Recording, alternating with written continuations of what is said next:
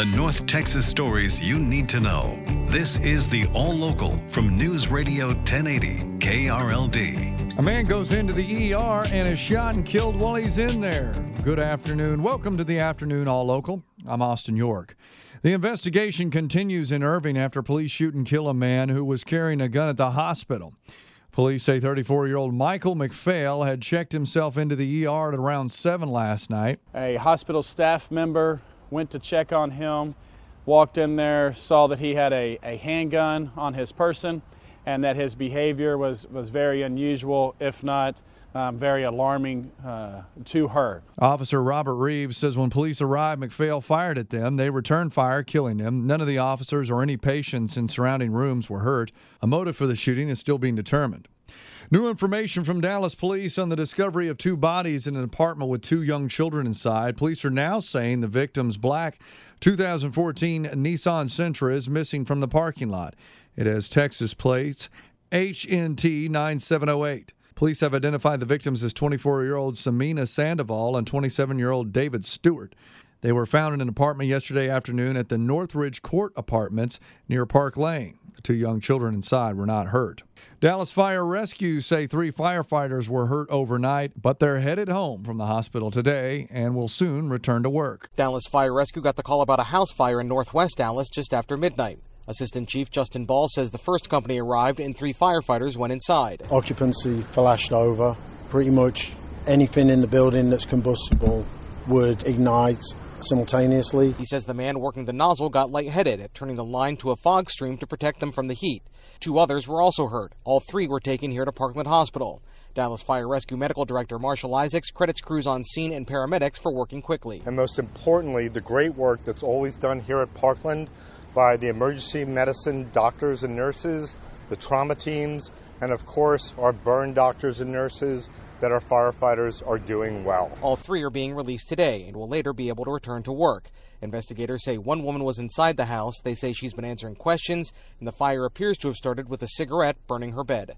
At Parkland Hospital, Alan Scaia, News Radio 1080, KRLD. Texas Attorney General Ken Paxton says he believes the Supreme Court wrongly decided its ruling. Paxton says he won in district court and on appeal, but immigration lawyer and SMU professor Eric Cedillo says Chief Justice John Roberts is more conservative and wrote the majority opinion. That is a little surprising in terms of, uh, of their position, but I did believe or felt that the initial uh, judge, probably found it wrong, you know, from the beginning in terms of what he was stating his opinion on. Paxton says he's working a dozen other lawsuits, saying he'll keep pressing forward to secure the border.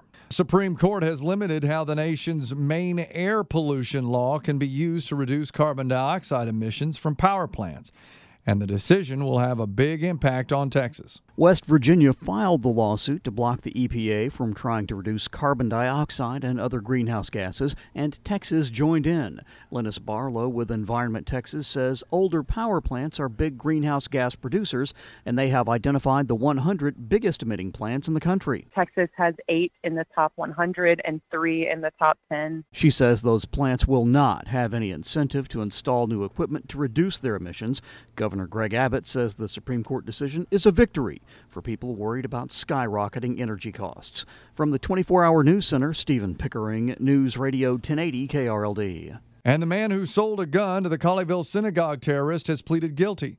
KRLD's Susan Darwin has the update. As expected, 32 year old Henry Williams has pleaded guilty to a federal weapons charge, admitting to being a felon in possession of a firearm. Williams admitted to federal investigators that he sold a semi automatic gun to the man who held four people hostage in a Colleyville synagogue back in January. Williams had been convicted of aggravated assault with a deadly weapon, so by law, he was not allowed to possess a gun. Investigators traced the gun back to Williams after it was recovered from the Colleyville terrorist who was shot and killed by police. Williams now faces up to 10 years in prison. From the 24 Hour News Center, Susan Darwin, News Radio 1080, KRLD. With the afternoon all local, I'm Austin York. The All Local is updated three times a day. For the latest news, traffic, and weather, listen to News Radio 1080 KRLD. Visit KRLD.com, download the Audacy app, or ask your smart speaker to play 1080 KRLD.